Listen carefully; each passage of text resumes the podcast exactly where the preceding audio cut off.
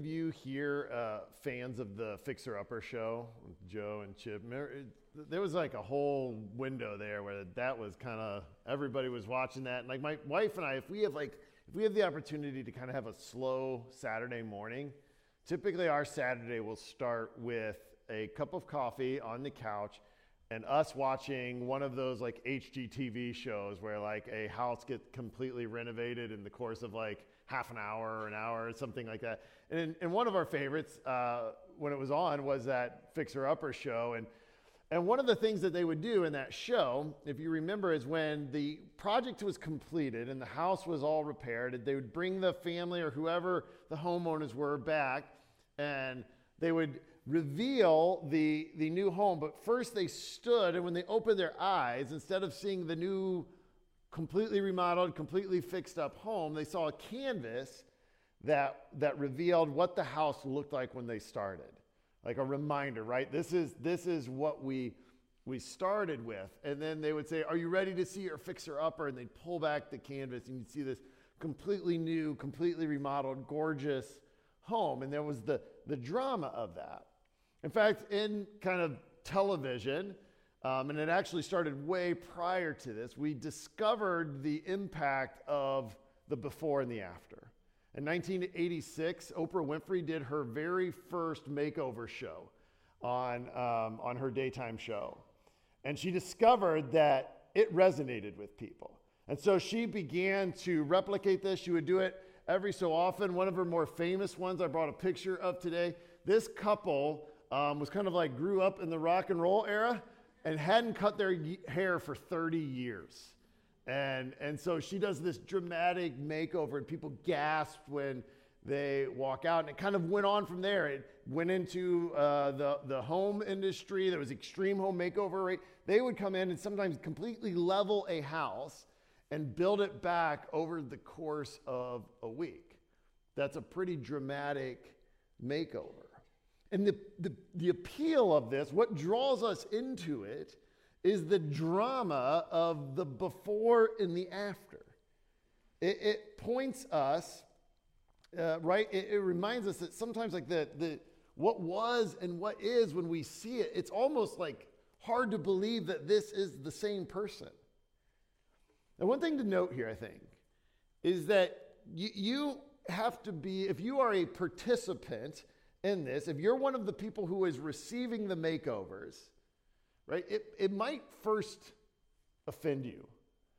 The, on the Oprah Winfrey show, it, it, people started to write in to suggest potential candidates for the show.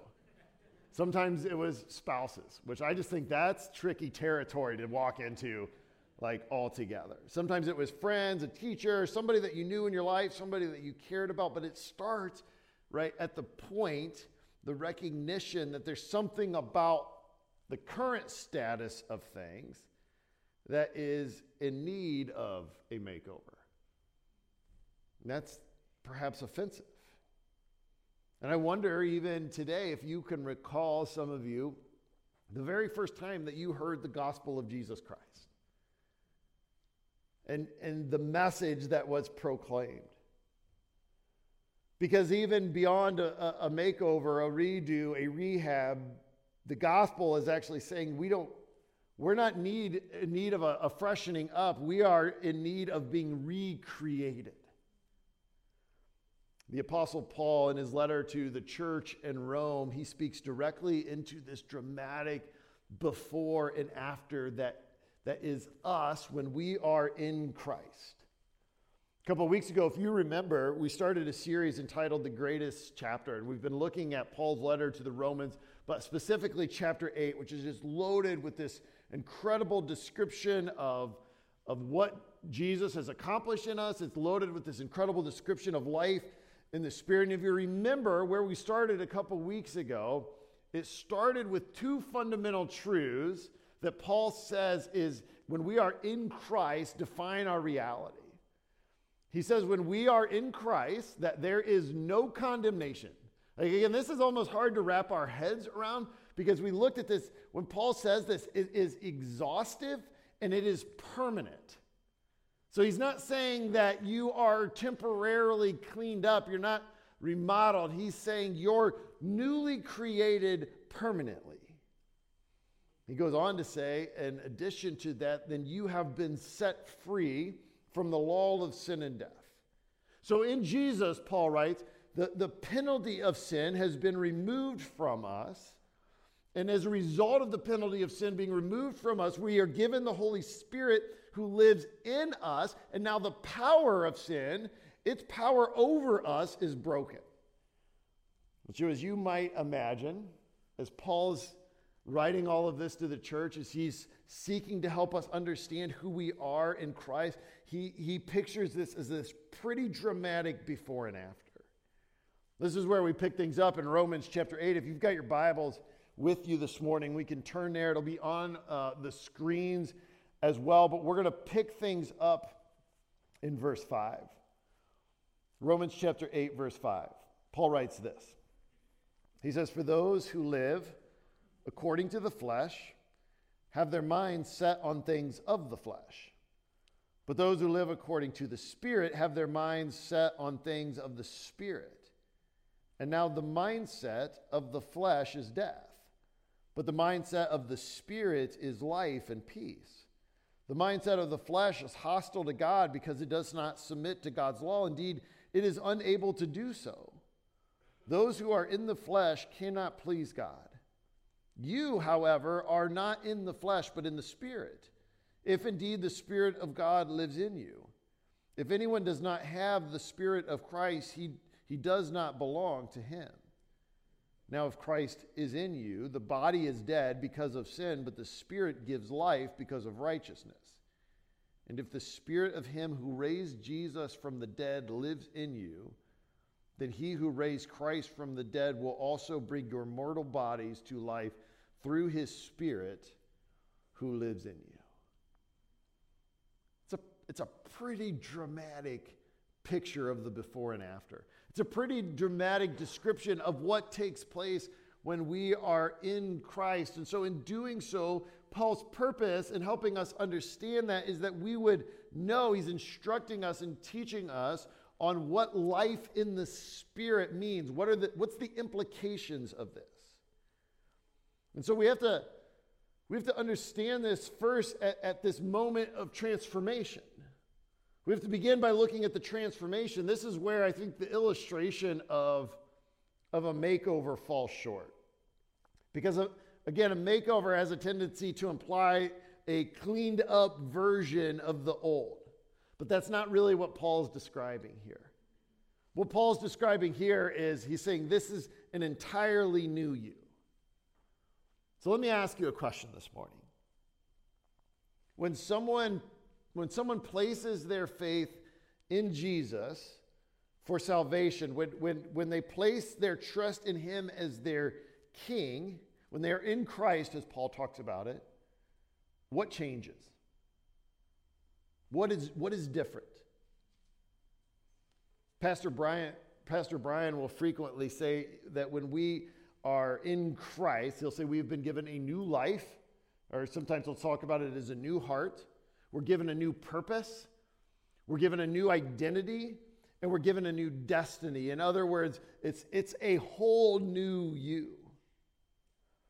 Perhaps it, it helps to think of it this way. I, uh, my, my three daughters are in the Batavia school system, or were. My oldest is in college now. And in the Batavia school systems, when the kids go through this, they give the kids Google Chromebooks. And all their, they've got all these websites and they do all their homework and all this stuff is, is, is on the Google Chromebook. And so it's what they know, it's what they understand, and, and they use it pretty much every day. But when my two, my oldest graduated a couple years ago, my middle daughter is graduating this May, and as a part of their graduations, the gift that Sherry and I give them is a laptop for, for college. And so both of my two oldest daughters have chosen to have a, a MacBook instead of a, a Chromebook. And, and it functions differently. It looks very much on the, on the outside very similar. It's got a screen, it's got a keyboard, there's a power button, and, and all these basic things but they function on completely different operating systems. Or, in other words, what drives the machine is entirely different. And for them, as they're learning this, this new operating system, there's a learning curve. Things are found in different places. It works in different ways. And effectively, this is what Paul's this is what Paul's describing that takes place in us when we are in Christ. He's saying, You, when you are found in Christ, you have been given a, a whole new operating system. This is what Paul here in these verses refers to as the mindset. Verse 5 For those who live according to the flesh have their mind set on things of the flesh.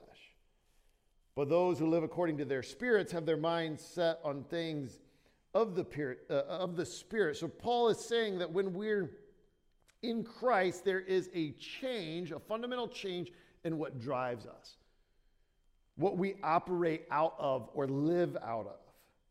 The Greek word that Paul uses here for mindset is the Greek word phronema. And, and phronema that, that he uses it here in Romans chapter 8. He uses it again in the verb form in, in Philippians chapter 2, but it, it eventually essentially means the basic direction of a person's will. The direction that your will is taking you. So, this is why for Paul, when we talk about who we are in Christ, he doesn't talk about this idea of a cleaned up former version of ourselves. It's not an update to our existing operating system. We're not a slightly improved better of ourselves where we've worked out some of, of the bugs. It's a new direction of our will entirely changed towards Christ. Paul, again, in, in a different letter to the church in Corinth, just says it so simply but poignantly when he says, When we're in Christ, the old has gone and the new has come. And so Paul continues to help us understand the nature of this transformation. And this is where he gets into describing the before and the after.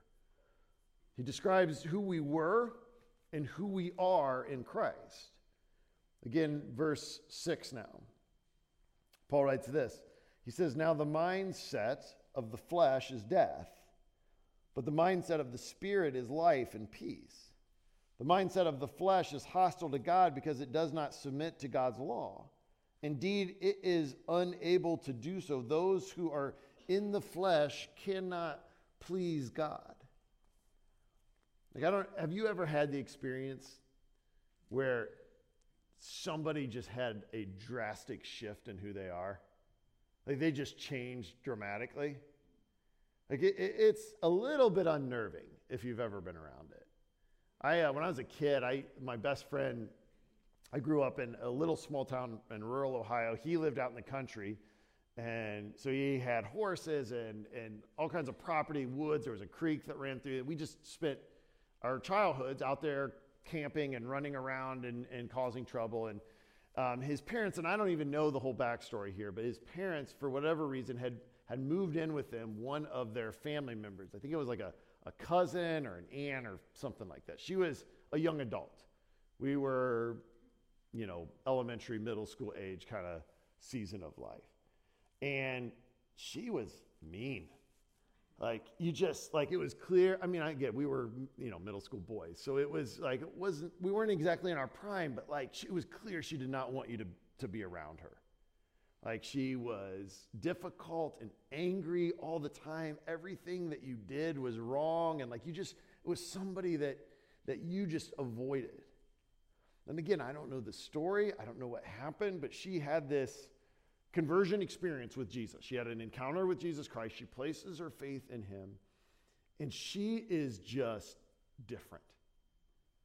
Like all the, like almost like overnight kind of thing here. Like where she's gracious and she was thoughtful and she was kind and she was gentle, like so much so that you were kind of like, what's going on? Right? Like, like you were like, she's playing the long game here. Like we're being set up for something. Like it, it made you nervous. And at the time, as a kid, I, I was like, is this real? Is this like, I had no context for what I was experiencing. I had no context for this idea of the before and after. But this, what Paul, what I now understand is that she had had a, a shift in her mindset, in the basic direction of her will. And for her, it was dramatic. She experienced a change in what her life was about. Notice the contrast here. Paul describes the before. He describes it, he talks about it as the mindset of the flesh. Or other versions uh, translate this phrase as the sinful nature. This is who we are prior to Jesus. And Paul says this, this destination of the mindset on the flesh is what? Death, right? Like it's not, he doesn't caution, he doesn't soften it. He says this is leading one place. He says it's hostile to God.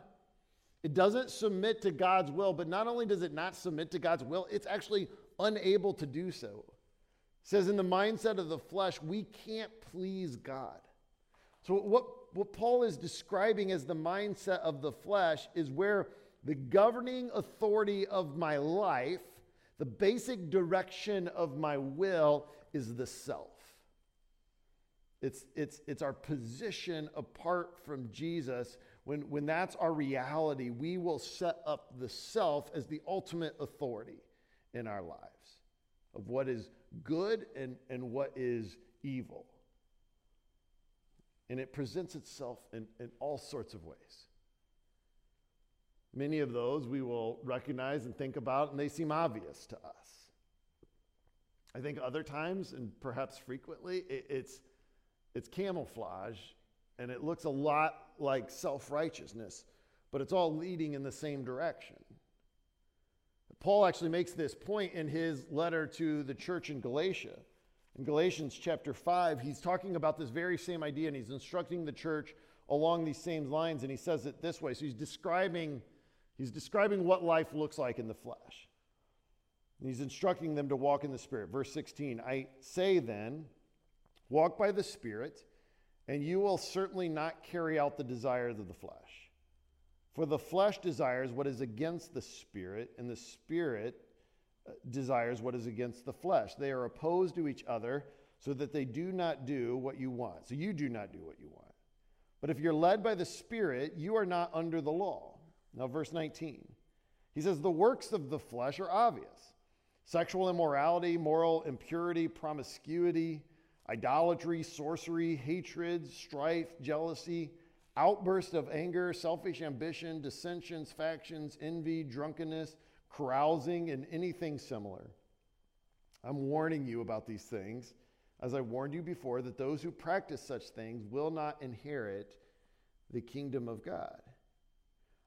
I was thinking through this, this list of stuff and trying to trying to um, capture it in a way that that we would perhaps more identify with. And I, I, was actually drawn, I went to Eugene's Peterson's translation of Galatians chapter 5. If you don't know, Eugene Peterson translated the Bible, and it's, it's part translation, almost part commentary, and part like Eugene Peterson is just brilliant and, and says stuff and in really, really unique ways. But he, he translated the same passage this way when he's talking about what, what the flesh looks like. He says, It's obvious what kind of life develops out of trying to get your own way all the time.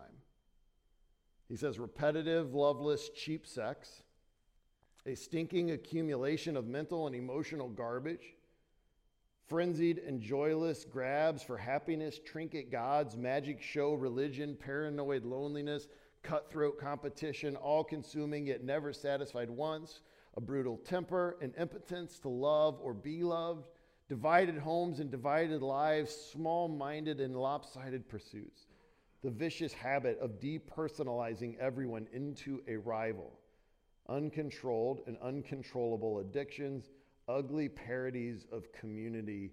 I could go on. There's a, there's a lot there that immediately jumps off the page as, as relevant to the world around us, really, all of it.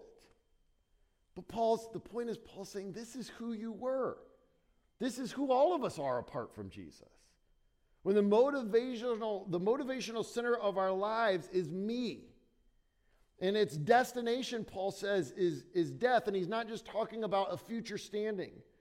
The death that Paul's talking about, rather, is what we experience now in a life separated from Jesus. He's saying your current reality, when you're living out of the flesh, he's calling that death. So I just want to acknowledge for a minute once again, that hearing this, it, it can feel offensive to us. It can particularly feel offensive in our, our culture, right? Where, where the idea of the expressive self is held up as the ultimate good. But Paul's point is to say, but look where it's taking you. His desire is not to offend, his, his desire is to save, to, to reach us in the midst of it. Look at where it's taking you. Look at what the results are. Look at what Paul talks about as the fruit. In Galatians 5, he says it's death. Saying this is, this was the direction of your that your soul was taking. But remember you, he said, you are in Christ. And we have been given a complete new mindset, a complete new operating system. So, this is what Paul refers to then as the after. This new operating system. And Paul says, in this operating system, the direction of your will is life and peace. There's a shift, there's a change in our status away from hostility in our relationship with God to one of peace. Earlier in, in, uh, in, the, in Romans, Paul writes this. He says in chapter 5, verse 1, he says, Therefore, since we have been declared righteous by faith, we have peace with God through our Lord Jesus Christ. This is a standing, a status. Where once I was living in opposition to him, now I'm living in peace with him. It's not a statement of our circumstances, right? Paul, Paul is he is abundantly clear that in Christ, it doesn't mean that life is going to be easy for you. That there won't be things that are difficult and painful and that you won't experience sorrow. He, he, he never says anything like that. But he says, as it relates to your standing with the Almighty Holy God, it's in a position of life and peace. And the before and the after is, is dramatic, it's drastic. It's like when we hear this, right? We're those people who watched our friend come out of the back room after a makeover, and it's like, you don't, I don't recognize this person. Like leaves your, your jaw on the floor, like, wow, is this even the same person? Paul says this is who you were. You are bound and determined to be your own God and to be your own king. And you lived with a mindset that the destination and the experience was death, but in Christ, the mindset of the Spirit is life and peace. Which then gets to where he's really driving and where we're going to go in much of, of Romans 8. And that's what we'll, we'll talk about as the Spirit empowered life the spirit empowered life. I mentioned that Sherry and I like to, to watch these home remodeling shows on HGTV. And, and every once in a while, you'll see a show or, or they'll come in and they'll walk through the house. They'll show the before, right? And as you're walking through the house, like, this is maybe my just my judgmental spirit, but I'm like, this house would be okay if we just cleaned a few things up, right? Like if we put a few a few things away and the show will will go through and they'll paint all the walls and they'll put up new cabinetry and everything looks fantastic. Looks brand new. But I always think to myself, I want to I kind of want to visit it like 6 months from now. Right? To see if everything's just been left out, if there's clutter everywhere, all this sort of stuff because if that didn't change in the person, right? It almost doesn't matter how much money and time and energy you spent on on the remodel. And this is this is where Paul's going as it speaks to who we are in Christ. This is his entire line of thinking because it's the impact of the Holy Spirit in us. So look at how he wraps up here in verses 9 through 11. I'm still in Galatians. Here we go. He says, You, however, are not in the flesh, but in the Spirit. If indeed the Spirit of God lives in you, if anyone does not have the Spirit of Christ, he does not belong to him. Now, if Christ is in you, the body is dead because of sin, but the Spirit gives life because of righteousness. And if the Spirit of him who raised Jesus from the dead lives in you, then he who raised Christ from the dead will also bring your mortal bodies to life through his Spirit who lives in you. Okay, we're we're going we're to dive into this in, in much greater depth in the, in the next week or so. But I, wanna, I want us to just take note of a couple of the implications that Paul makes that I think is critical to our understanding about about the implications, the truth that, the, that we have the Holy Spirit in us. Note a couple things here. First, Paul says that the Holy Spirit is the seal of authenticity. The Holy Spirit for us is the seal of authenticity. Otherwise, according to Paul, the distinguishing mark, the distinguishing indicator of those who are in Christ is the presence of the Holy Spirit. He says, You are not in the flesh, but in the Spirit, if indeed the Spirit of God lives in you. The ESV translates that the Spirit of God dwells in you. And I, I, we just let, let that sink in for a moment. Because I, I, I'm afraid oftentimes that this is something that we um, neglect the fundamental truth that the Spirit of God lives in us, that we are never alone, that we're never operating by ourselves, that we're never, we're never in a situation where we are completely isolated or completely lonely. The Spirit of the Almighty, creating, living God lives in you when we are in Christ. Like that, that matters. That has implications. And Paul goes on from there. As dramatic as that is, look at what he says next. Because he says, the power of the Spirit is at work in you. And this is not, this isn't just any power. Paul says that the same power that raised Jesus from the dead is at work in you. I think, think back to what Paul said about what life looked like in the flesh, right? Think about where that was leading. Its, its destination was death, but Paul's saying that, that the power that was able to overcome the grave is at work in you to build in you the character of Christ. So when he said, like, the works of the flesh is obvious, right? He then goes on to say later in Galatians chapter 5 but the fruit of the Spirit, this is what the Spirit is producing in you. So he, he's saying it's, it's working out love and joy and peace and patience and kindness and goodness and gentleness and faithfulness and self control. The character of Christ being worked out in you. The power of the Holy Spirit who raised Jesus from the dead is producing, he is working in you, he lives, dwells in you to create these things in you. Right? So the question for, for us becomes am I, am I harnessing this? Am I, am I partnering with him in this? Because he's really good at his job, he's very effective at it. And, and for us, I think Paul's implication in it is, is are, you, are you partnering with, are you accessing it? Is it something that you are allowing to unfold in your life? And then, thirdly, he says the Holy Spirit secures our future. This is again in verse 11. He says, And if the spirit of him who raised Jesus from the dead lives in you, then he who raised Christ from the dead will also bring your mortal bodies to life through his spirit who lives in you. The whole the same spirit that raised Jesus from the dead is the spirit that will resurrect those who are in Jesus. This is, this is our confidence and our security. It's not about our ability. It's not about something that you've accomplished, some status that you've achieved. This is about what he is able to do. Next week, we'll talk about this because Paul's going to describe it as our inheritance. What is our inheritance for those who are in Christ? We have the Spirit dwelling in us. The same Spirit who raised Jesus from the dead dwells in you. This is Paul's point.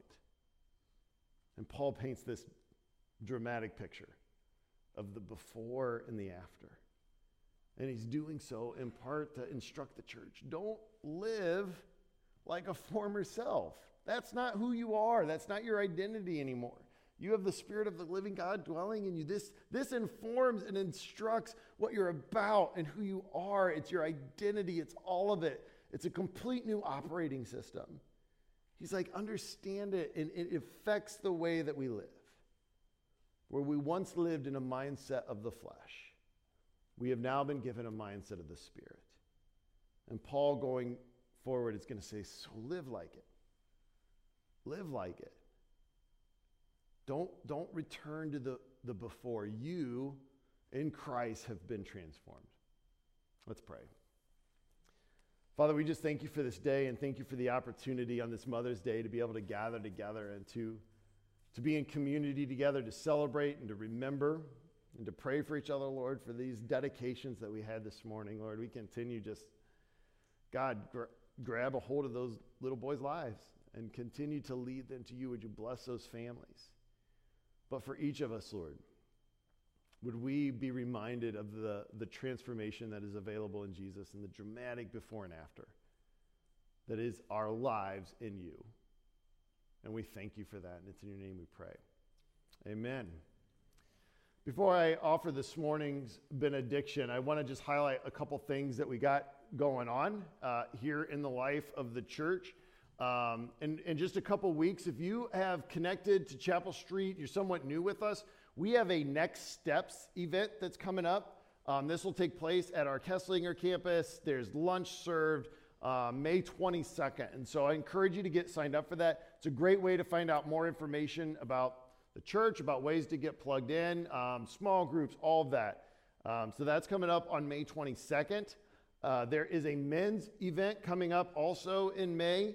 Uh, bocce ball, are bags, bocce ball, and barbecue. So I think men really love alliteration, I guess. But um, that's coming up. It's, it's $10. The barbecue is going to be from Noble House. That cover all your food. It's a great way to bring a friend and just um, do community together. So we encourage you to, to be a part of that. And then wanted to let all of you know that in the summer, we are going to, in June, I want to say it's 11th or 10th. Do I have that? 12th? Beginning June 12th. It's right there. I was close. I was, I was in three, and I consider that a win. Um, we're going to go to our summer schedule, which means we will be here at 10 a.m. Uh, during the summer. So we're excited for that. It gives us a chance to all be together, um, which I really love and always look forward to. So mark that on your calendars, and, and we're excited for that. Would you stand with me? Receive this morning's benediction.